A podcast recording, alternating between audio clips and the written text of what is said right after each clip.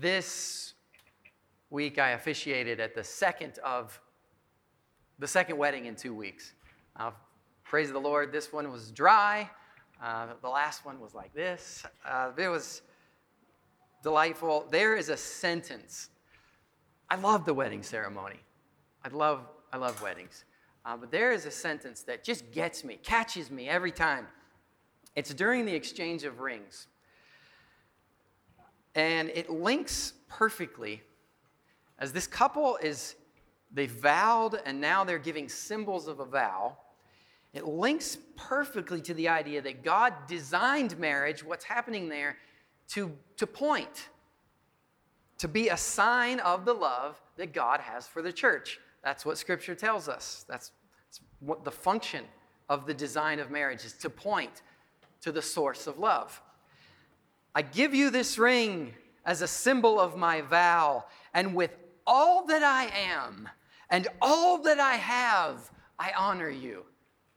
What a state. That's huge. That's a huge statement. With all that I am and all that I have, I honor you. So huge. That is a human impossibility. We say it on that day, we make a vow, and it is impossible. It's aspirational. It, it's one of those signs that is tacitly acknowledging poverty. We have spiritual poverty. We can't do what we aspire to do. And it reminds us what Jesus said about the rich entering the kingdom. With man, it is impossible. But with God, not with God. For with God, all things are possible. So spouses are saying, I will honor you with, with everything I am the whole of who I am. And that is actually what Jesus has done and continues to do for the church. He gives himself fully to believers. And we, on our part, well, that's what we confess. With all that we are, we honor him. But people will be people. And the withholding that we do from one another, the withholding that happens in every relationship, the guardedness, the pulling back, the walls, we do with the Lord uh, also. The Lord who loves us unfailingly and completely. It's fitting, this is fitting to ponder uh, this, this sign of marriage on this first Sunday after Pentecost. Last week we celebrated Pentecost. Pentecost, the new covenant marriage between Christ and his church. So, Jesus, who gave his very life, poured out his spirit on the redeemed, and bounds the redeemed in everlasting relationship with him. Everlasting relationship with anyone who would put faith in him. It's a covenant. And we remembered that in a special way last week. Uh, it's, it's part of the calendar of the church. We remember it in a distinct way. But each Sunday, we remember the same thing. Each Sunday, we remember our union with Him as we take communion. This sign, it's a sign of our union with Him. As we, we eat the sign of Him. And so it, it is a sign that we, He really is in us by faith. As he, as he has said, He gives all of Himself to us. We eat. And He becomes one with us. And so every week in communion, we celebrate our union with Christ. It's like the renewing of vows. We do it very often. So, although we do this in a special way on Pentecost. In the first couple of weeks after Pentecost, it, it seems right that we explore this new reality uh, of, of the covenant. Many of you are newish to this congregation, and uh, those who've been around, even for several years, maybe even for a long time, got knocked off a little bit by the pandemic, unsteadied. So I've noticed that uh, our very many backgrounds mean that we think about the new covenant in distinct ways. We think about church life in different ways. But there is an established culture here. There, there is a way that we think about at Christ the Redeemer, the people of this congregation, that we, we think about the new covenant and the way that the gift of the Holy Spirit draws us into fellowship and shapes our corporate life, shapes our worship, and shapes how we relate to one another. So, we're going to talk about that this week, and we're going to talk about that a bit next week. And then we'll move back to John, working through John. Last week, uh, we focused on the truth of Pentecost that in the giving of the Holy Spirit, God has given himself personally. And God is agape. God is love. He is self giving love. His nature is self giving love. So, into deadened human hearts, he brings life, and with life, he animates a believer with agape. He puts something there that wasn't there before. Into a rebel, he enables self giving love for him. We would not have pursued him, we would not have sought him had he not given himself to us. So all the new, all the New Testament is built on this, the New Testament writings. New Testament is another way of saying new covenant. Testament means covenant. So what we read as the New Testament are the writings concerned with the new covenant that we have with God. And so all the new covenant scriptures assume this grace filled love of God that is the distinctive marker of the people of God. It's a new reality. And so we hear Paul today as he wrote to the Galatians if we live by the Spirit, so having been made alive by the Spirit, if we live by that, let's walk by the Spirit. You know, Galatians, he's continually incredulous. Uh, how is it that you were given life by God's Spirit and now you try to just do it on your own? Silly Galatians. If He made you alive by His Spirit, that's how you're to live. And the fruit of the Spirit is love. We'll be looking at Galatians 5 quite a bit. Galatians 5 and John chapter 15. So if you have your scriptures, that's, that's where we'll be looking. The New Covenant people were astounded by this truth that what has happened is that God has enabled and accomplished what he commanded. I'll say that again. God himself enabled and accomplished what he commanded to be done. So Jesus gave this command. We heard it already. This is my commandment that you love one another as I have loved you. Greater love has no one than this that someone lay down his life for his friends. You are my friends if you do what I command. Again, what he just said, what he commanded is to love with divine, self giving love. Impossible. Shortly after he had said this, they tried to do it. These guys who had walked for three years with God Himself, they'd been hearing His teaching pouring in. They'd put their faith in Him. These were faithful followers, and they tried to do what He commanded. Peter, gloriously, as he does, latched on to this notion with the highest of ideals. He heard it. He heard agape self giving love. He knew what that meant. And so he said, If I have to die for you, I'll do it. I will lay down my life for you. Though they all fall away, it's like, I know what's in them. If they all fall away, I will not fall away. I will never deny you. And Matthew and Mark tell us all the others said the same. Oh, yeah, yeah, yeah. We will lay down our lives for you. They wanted it to be true. They wanted to have that love.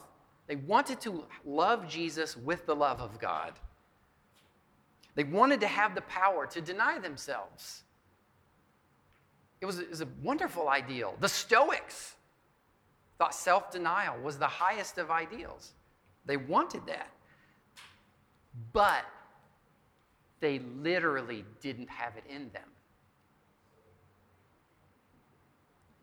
On multiple levels, they didn't have it in them to do what they aspired to do.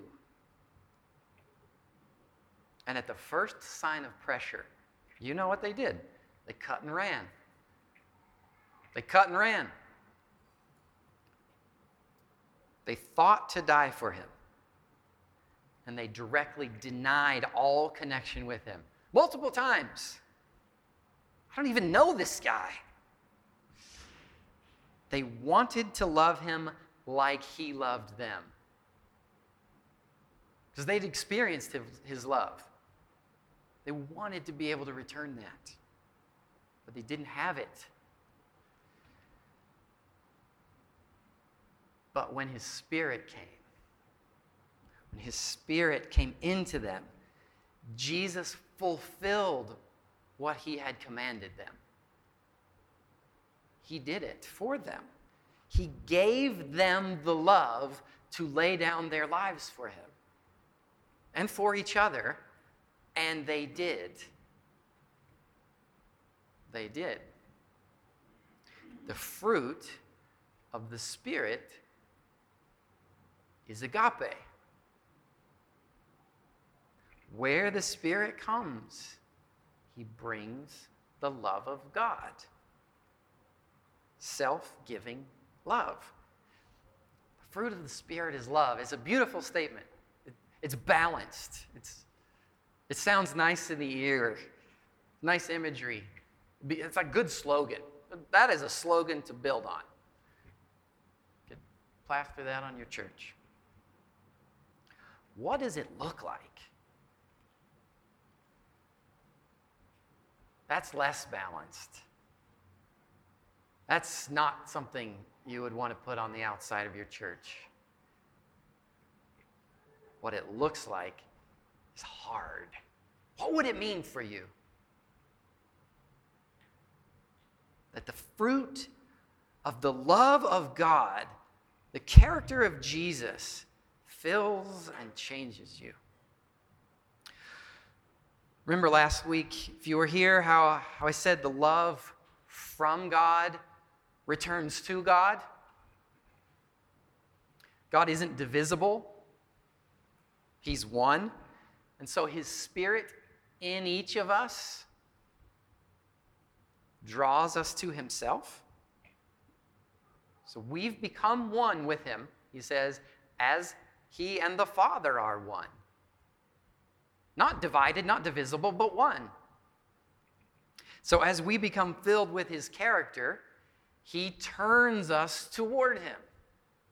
Not off on our own, separated from him. He turns us to him. And he changes us. He captures our attention more and more. He redeems parts of us bit by bit and we become like him as he changes us. And so, as he says, from one degree of glory to another. And you are being made more and more into the image of Christ Jesus.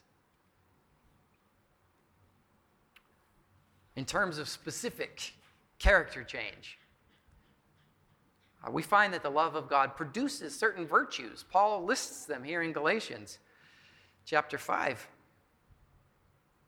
Flowing out of love is joy, peace, patience, hold patience, kindness, goodness, faithfulness, gentleness, a gentle spirit, and self control, self mastery. Those character qualities, they accompany a life that's, that's increasingly turned towards God, increasingly oriented towards Him, filled with desire to know Him. You don't get them by rallying yourself to them. By seeking to know Him, He brings forth those virtues in you. When we read something like that, our temptation, our tendency is the opposite. We read many other of the Bible's teachings about God's design and his restoration because he gives vision of this is what I'm doing. I'm doing in people, this is what I'm doing in the earth. And we will try to summon the power the power of our mind, the power of our will, in order to accomplish the transformation we will say, I do have it in me. Maybe not in you. It's in me. I, I think I've got it. We want also the change to be immediate. We want it now. And so we launch out like Peter and the gang. Yes, I'll die for you. Yes, I do have it. we can't outrun the gospel. We can't outstrip, outmaneuver the gospel, what's true. You can't just have it now. You can't just have your character completely changed right now. That's sad news. The good news is that He is doing it. He will save you.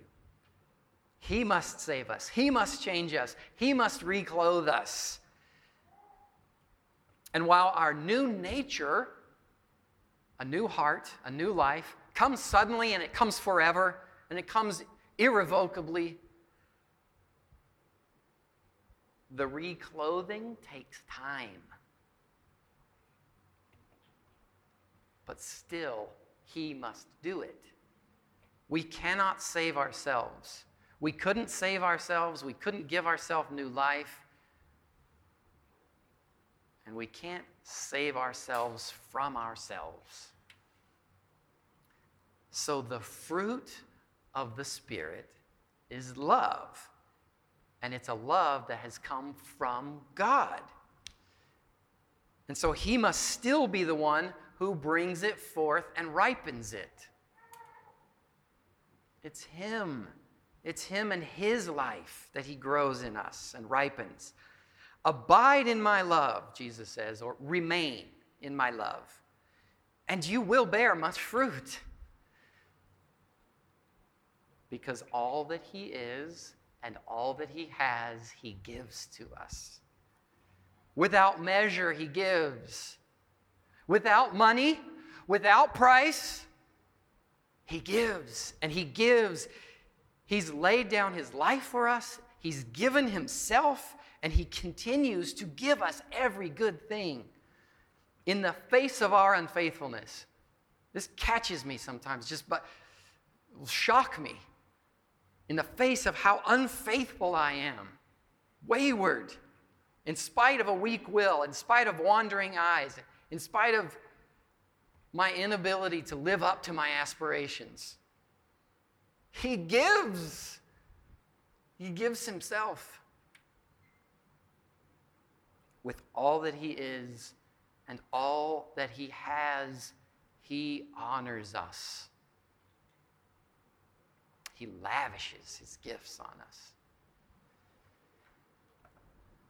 So, a big part of how we understand new covenant life with God and with each other is that the fruit of that Spirit, the fruit of all the goodness that is God, is to be returned to Him. With all that I am and with all that I have, I honor you. To the Galatians, Paul summed it up in this way, verse 23 of chapter 5. Those who belong to Christ Jesus have crucified the flesh with its passions and desires.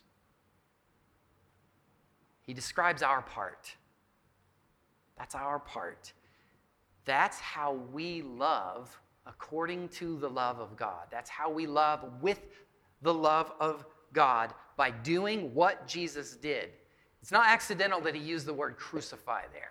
We crucify our passions and desires. We love the way Jesus loved. By the power of Jesus' love, we die. Here again, it's not in our flesh to do that. We will cut and run like the disciples. When we try to do it with the power of our flesh, we will find ourselves running. Failed. Our flesh will deny him. We will, we will find a way to justify the denial. It takes something from God, it takes grace from him, brought by his Spirit, in order to crucify the flesh with its passions and desires. He has to help us onto the cross the daily cross, the one we take up daily to follow him. We won't just get on there. He has to help us. It takes the grace of God to love like God. So if I can't will myself to perfection and I can't save myself, how can I yield myself for this saving work of Christ? How can I yield? I yield. Surrender. Absolute surrender. Unreserved surrender. Slow and steady as opportunity comes and as He reveals. And surrender comes for us principally in this that we accept the Word of God. We accept His gospel and His love as against our word, rather than whatever word we would whisper to ourselves. We must yield to and surrender to His word. Jesus said this If anyone loves me, he will hold fast my word. How do I love him? Hold fast his word. Abide in my love. Abide in, rest in his self giving. And if you abide in me, and my words abide in you, ask anything. So, echoing Jesus there, that once failing Peter, very acquainted with failure, later said, Since you have been born again through the living and abiding Word of God, and have purified your souls by obeying the truth of that Word, have agape towards one another, earnestly from a pure heart. Since God has made you awake and alive, and since God has poured your, His Word into you, and has poured His love into you, and you become pure by obeying that word, by receiving his word, then have love. We surrender by preferring God to ourselves, by honoring his rule rather than our own desire, by listening to his word rather than to any other voice. That's how we surrender to him. Now, as I said earlier, uh, we, we enact this surrender and this acceptance weekly by the act of communion. It's, an, it's a visible in action. We bring ourselves, some seasons of the liturgy, we say, we offer you ourselves, our souls and bodies, as a living sacrifice. We offer and we change by receiving. But we're probably just going through the motions if we don't yield to the word during the week. These are motions we do. We can do them with no intention.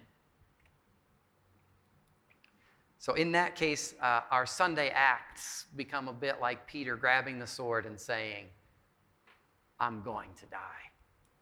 I go with you to die. Finally, surrender comes with a cost. This is why, this is why I said the, the fruit of the Spirit is a nice slogan, but when you look at it, it's not good advertising. Surrender comes with a cost. The angel flies to the altar. We saw it in that picture from Isaiah. And he takes a live coal, burning coal from the altar of God, and he comes and he places it on the lips of Isaiah. We have to be changed. And it's individual. The priest can't be changed for you. Change that happens in me and God willing, change is happening in me, doesn't change you. No one else can be changed for you. Your spouse can't be changed on your behalf. The gift of God's love is for you. It's for you. And it comes directly to you. The transformation is yours. And so the sacrifice of self giving love must be yours too. No one else can love on your behalf. So please hear this. This is, this is the grit.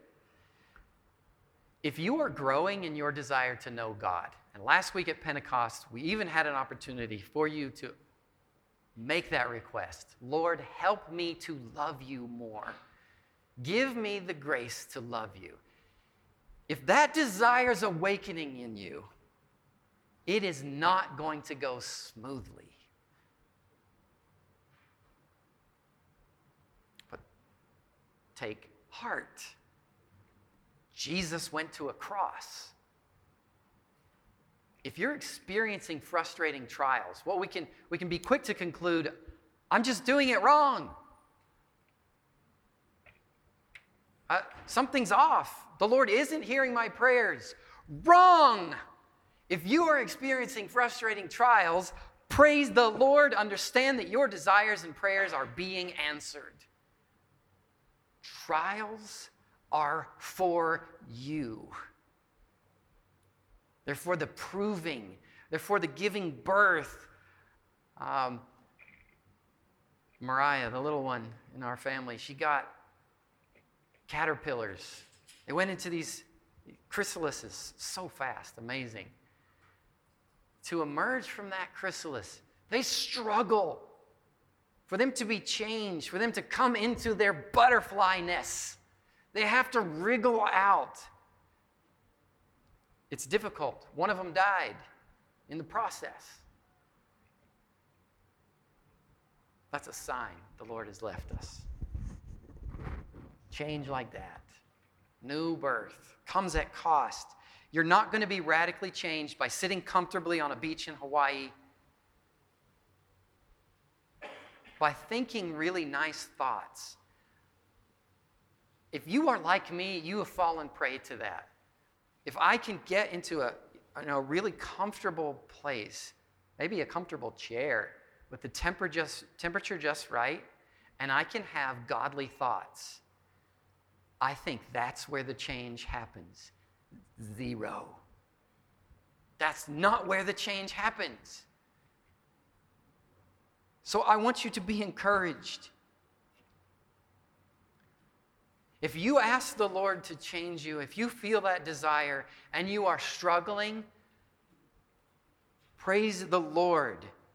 You may be matured through the loss of a job, the loss of a reputation, the loss of a dream. You may experience the love of God through a difficult relationship. That's where you find Him. It's where you find Him faithful. It's in those things, in the crushing of how you imagine yourself. Because in the place of those lesser loves that are being pulled out, the weed that's being pulled out, the stuff of the old life, of your caterpillar life, is being changed. And the Spirit is offering you Himself instead. It's in this love that we're the priesthood of all believers. It's in this that you, you yourself enter the Holy of Holies. And His holiness works its good in you. And it's sharing this love that we exercise this priesthood. Next week, uh, we'll talk about how this love for God it's directed to him, and yet it issues out.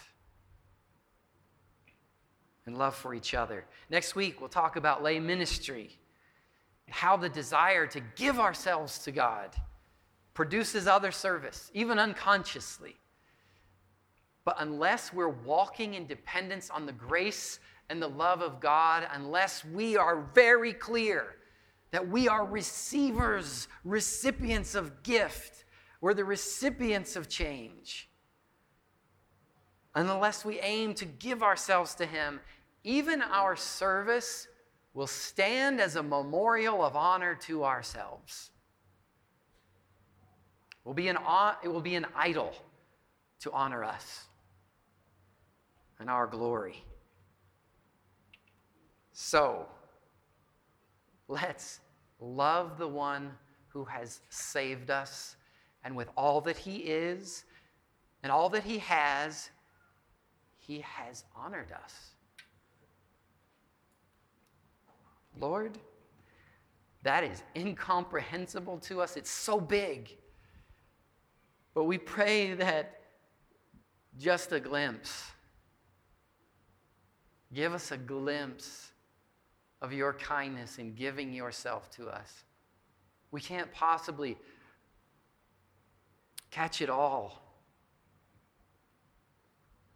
Enable us to see a bit more of you. In Jesus' name.